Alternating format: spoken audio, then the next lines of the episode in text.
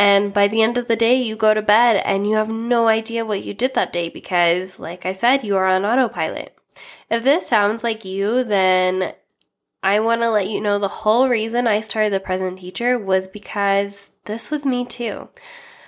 Hey, teacher bestie, my name's Helena, and I'm the creator of the Present Teacher Podcast. I'm a first year teacher coach, and in this podcast, you are going to learn everything from simple, actionable classroom management, social emotional learning, and teacher wellness strategies. You know that impact you want to make in the classroom? Well, we're going to make it happen here.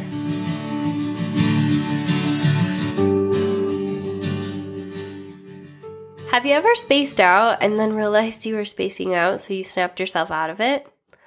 What about driving? Have you ever gotten in the car, started driving, and then before you know it, you're at your destination, crossing your fingers, hope you obeyed all the laws because you're suddenly at your destination and you don't remember how you got there?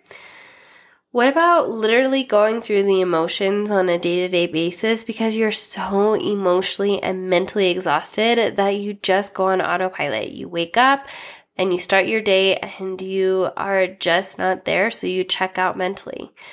And by the end of the day, you go to bed and you have no idea what you did that day because, like I said, you are on autopilot. If this sounds like you, then I want to let you know the whole reason I started the present teacher was because this was me too. You see, my first year of teaching, I found myself so emotionally exhausted by the end of the day that I would go on autopilot and I would scroll social media when I'd get home. And by the end of the day, I would wonder where my life was going. I desired to be present and mindful in the moment, but I didn't know how. I didn't know how to get out of that exhaustion so that I could show up mindfully and actually enjoy life. And after years of research, counseling, and talking to other teachers around the world, I realized what I was actually dealing with was burnout. In this episode, I'm going to talk about the seven steps to avoid and get out of burnout. So, myself, I've helped myself and thousands of educators around the world avoid and get out of burnout, and you can do the same for you too. So, stick around and listen to each step because they will build off each other and you can definitely feel when you are missing one of the steps. So don't forget to do each step as we talk about them. The first step to preventing or getting out of burnout is to figure out where you are at. So, this is called the awareness phase and building that awareness. So, you can do this by reflecting in your journal or out loud or with a trained professional, but let's figure out where you are at in the world. So, I'm going to give you a scenario. So imagine I put you in a helicopter and I drop you off in the middle of nowhere and I don't tell you what country you're in, where the nearest civilization is, and I tell you to meet me there in a week. Could you figure it out? All right, now let's do a different scenario where I put you in a helicopter, I drop you in the middle of nowhere, but this time I give you a map and your location. Can you meet me in the nearest destination or the nearest town now? Probably a lot easier with the second scenario, right? Well, that's exactly what awareness is. It's figuring out where you are at in your journey or figuring out where you are on the map. We can't figure out how we want to get better without figuring out first where we're starting, right? The same goes with our kids. We wouldn't try to figure out where we want to take them by the end of the school year without first assessing them at the beginning of the year. It's the same thing. So, here's some questions you can think about when it comes to building that awareness and figuring out where you're at in your journey right now. The first one being, how is life going right now? I know that's a loaded question, but you don't have to answer this out loud to me. Take some time to reflect that in your journal. And then, what is going well for me? What are some things that I can improve on? What are some things I can keep or adjust? All of these are super important for getting a clear picture of where you are at in your awareness phase. Step number two, transform your mindset. Have you ever had a student who performed really, really well in person? They always did the activities, like uh, got 100% on their assignments, but as soon as they started a test, they would get inside their own head and tell them that they're going to fail, and then they bomb the test. It's the same thing with our mindset. Here we need to talk about the difference between abundance and scarcity mindset. So, abundance mindset is that growth mindset. It's that mindset where there's enough of everything to go around, where scarcity mindset is the idea that there's not enough to go around. So, for example, maybe a thought could be I don't have enough time. Um, I'm not good enough. I'm not a good teacher. I need to do this to be a good teacher. All of these are examples of a scarcity mindset. What we need to do once we've built that awareness phase is we now need to transform our mindset from a scarcity mindset to an abundance mindset. So let's use a scenario where the student bombs the test because they're telling themselves during the test that I'm really bad at math. Let's reframe that into an affirmation and transform their mindset every time they want to self talk and tell themselves that they are bad at math. Instead, they tell themselves, I am amazing at math. I'm going to ace this test. Their performance is going to be a lot different based on how they're talking to themselves, and the same goes for teachers. Whenever you catch yourself saying something negative to yourself, try to reframe that into an affirmation. This might have a lot to do with imposter syndrome, and this might be something that you have to constantly work at, but this is something that's a journey, not a destination, or is a journey, not a destination. So don't focus too much on always having to reprogram your mindset. I still do, and many experts are still constantly reworking this. Another way to transform your mindset is to focus on gratitude. Every morning, I like to write down three things I am grateful for, and that transforms my life from a scarcity mindset to abundance mindset. Instead of focusing on the things I don't have yet and the things I don't have or am not doing yet, I am focusing and putting my energy towards the things that are in my life that I'm grateful for. Therefore, more positive things are coming my way. So, focusing on gratitude is another great way to transform or reset your mindset. The third thing you can do is to prioritize your life. Step number three prioritize your life. So, I think we've all heard the experiment with the cup and the sand by Stephen Covey. If not, I'll kind of give you a rundown right now. But imagine that you have this jar, and inside of it, you fill it with sand. And then after the sand, you fill it with pebbles, and then after with big boulders. Well, what happens when you do it in that order is that the jar will overflow and you can't put the lid on.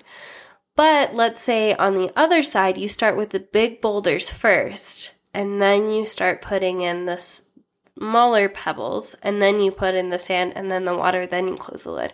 You're going to be able to fill in more into your life by doing that. The same thing goes for our priorities, and Stephen Covey does a great job talking about this in Seven Habits of Highly Effective People. I'll make sure to put a link in the show notes as well.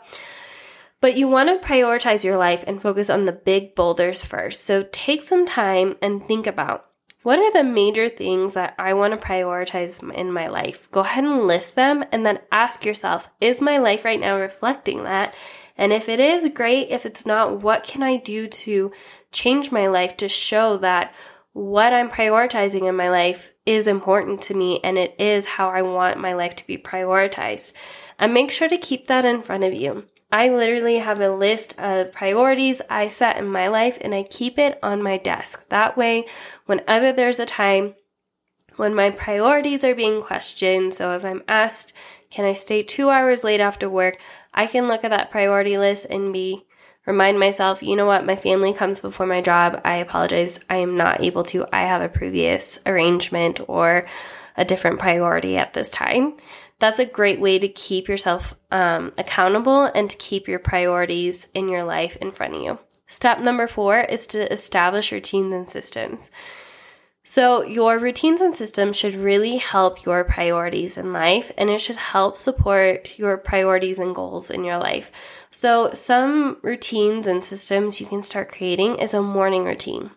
When you start off your day having an amazing morning, you're really setting yourself up to have an amazing day. Let me know if you can relate to this, but have you ever had one of the hardest mornings of your life and then you walk into your classroom and then it seems like the kids can just sense the negativity from that morning and they just exploded all day? The same goes for having a great morning routine. I can't tell you how life changing it's been as a teacher to have a morning routine that's that's started my day on the right foot, and therefore my kids have a better day. So, creating a morning routine is one example on a system or routine you can start for yourself, and it's a great way to take care of you. The next one being leaving work on time. I know a lot of teachers struggle with this, and I have some resources to help you. But leaving work on time can be such a hard thing because you have priorities, your boundaries, and all mixing in to that you need to be accountable with. But when you have these priorities and systems in place, you want to have them working so well that they're on autopilot because when things are on autopilot, they don't take energy from you. They're just a habit like brushing your teeth. It doesn't take energy anymore for me to brush my teeth because I just naturally do it. The same goes for our systems and routines. And here on the Present Teacher, I love talking about creating these. I am, I could go on and on about creating systems and routines. So if you need more help with that, I will put some resources down below. But like I said, creating those routines and systems really make it so it's a habit and you don't have to think about it. And at the end of the day, the last thing we want to think about are these things. So create them into your day so they're natural so you don't have to think about them. Will save you energy in the long run. Step number five is to be a friend and honor with five. Part of the awareness phase that we talked about in step one is to check in with yourself weekly, if not daily, or several times a day, and ask yourself what you need right now and how you are feeling. So, how can you take better care of yourself, or how you take care of yourself is going to reflect how you care for others.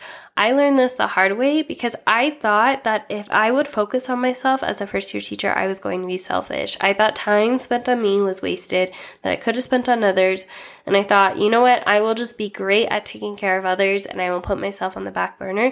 But what I realized was how I was truly helping others when I wasn't in my prime health. When I wasn't taking care of myself, I wasn't able to help others as impactfully or as deeply as when I was being a friend to myself. So make sure to ask yourself throughout the day. This is an important practice to incorporate. Ask yourself what you need uh, throughout the day and then honor that and take the five minutes to follow through. So, for example, if right now I feel like what I need is to just journal for five minutes, I'm gonna make sure to prioritize those five minutes and do be a good friend to myself and take those five minutes. Maybe it's to sit five minutes in silence or blaring your favorite music before you walk in and you switch from teacher teacher hat to parent hat. Take those five minutes that you need in order to be a friend to yourself and to help you take care of others even more deeply and impactfully throughout your day. You won't regret it. If you need ideas on how you can start taking care of yourself in those five minute increments, I do have the 40 self care ideas that take five minutes or less, and I will make sure to put that in the show notes as well or the link down below so you can grab that. Step number six is to practice being mindful in the moment. So, remember when I talked about how it can feel like you're on autopilot and you suddenly wake up and then you realize that where has my life gone? Everything's just passed and I wasn't here for a single moment of it. I learned this a hard way. My whole day was like that. And the thing about mindfulness is it's like a muscle, it gets stronger with practice. So I didn't know how to be in the moment anymore after spending so much time on autopilot because I was just trying to survive. So, what my counselor told me, and what other resources and researchers and other teachers and just experience in general, the first thing you want to do is to start a little at a time and eventually you're going to build up to each day. So pick one thing that you can do and do it mindfully instead of autopilot. This could be walking from class to class. Maybe it's eating your breakfast, drinking your coffee, um, doing chores. For some reason, that really works. For mine, it was vacuuming when I first started. If I would just mindfully focus on vacuuming on the weekends, I was able to reprogram my brain to go from autopilot to mindfully in the moment. What this does and why this is, is so important, and this is the whole reason for the present teacher, is to allow sorry, it allows you to live your life to the fullest and it makes life sweet. I don't know about you, but when you're on autopilot, you're just not living to the same extent and it's just not as fulfilling. So, learning to be back in the moment is so important. Step number seven is to get ahead. I know a lot of teachers struggle with this, and it's really hard to figure out how to mainstream your systems and processes to get ahead. But when you're able to do this, what you're actually doing is able to get more done in less time. And one way to do this is to batch your days. So I know I've talked about this before, but for example, batching is doing like minded tasks within the same group. That way you're not task, task switching. So on average, it takes 7 or 21 minutes to refocus on a task once you get distracted. That's why it's so important to keep your like minded tasks together and to do the same thing over and over again per day. So think of Henry Ford and the factory line. It's the same thing. So what how I incorporate this into my days is I actually theme my days. So on Mondays, I'm writing lesson plans. I'm writing lesson plans not only for the upcoming week, but I like to go two, three weeks out. So I'm doing lesson plans for two or three weeks. That way I'm two or three weeks ahead and I'm not feeling like I'm on this hamster wheel of, you know, lesson planning, creating content, or creating resources and parent letters and communication, I am two or three weeks out, so I don't have to feel like I'm drowning and just trying to get above water each time. So on Monday, I like to work on lesson plans. Tuesdays, I like to print out all my materials. Wednesdays, I work on parent communication. Thursday is grades and data, and then Friday, I like to make a makeup day in case I miss anything. But by doing two or three weeks at a time and batching your days and theming them so you're doing one thing consistently all day, makes it so you get more done in less time and it gets you ahead. If you follow these seven steps, you're going to be able to transform your life from being spaced out to mindfully thriving in and outside of the classroom. And my question to you for this episode is what do you do to get out of teacher burnout? I have a teacher friend who is going to be on the next podcast episode. You guys are going to love her, who is going to share her thoughts on this question. But make sure if you are on my email list to respond to my email and let me know so I can feature you on the next email. Make sure to subscribe and give this podcast a review. I would love to hear your thoughts on this podcast, what you love about it, what I could do to make it better. Remember, Teacher Bestie, we are stronger together, and I am always here for you. I will talk to you in the next episode, and with all the love, Helena, aka the present teacher. Bye, Teacher Bestie. Thank you so much for joining me on today's episode. I hope that you were able to take away some value that will help you thrive inside and out of the classroom. It would mean the world to me if you could take five seconds right now and leave a review on this podcast. And if you found this podcast especially helpful, make sure to take a screenshot of this episode right now and tag me on your socials to let me know you're listening. As always, remember that we are stronger together with all the love in the world, Helena, aka the present teacher. See you next time, Teacher Bestie.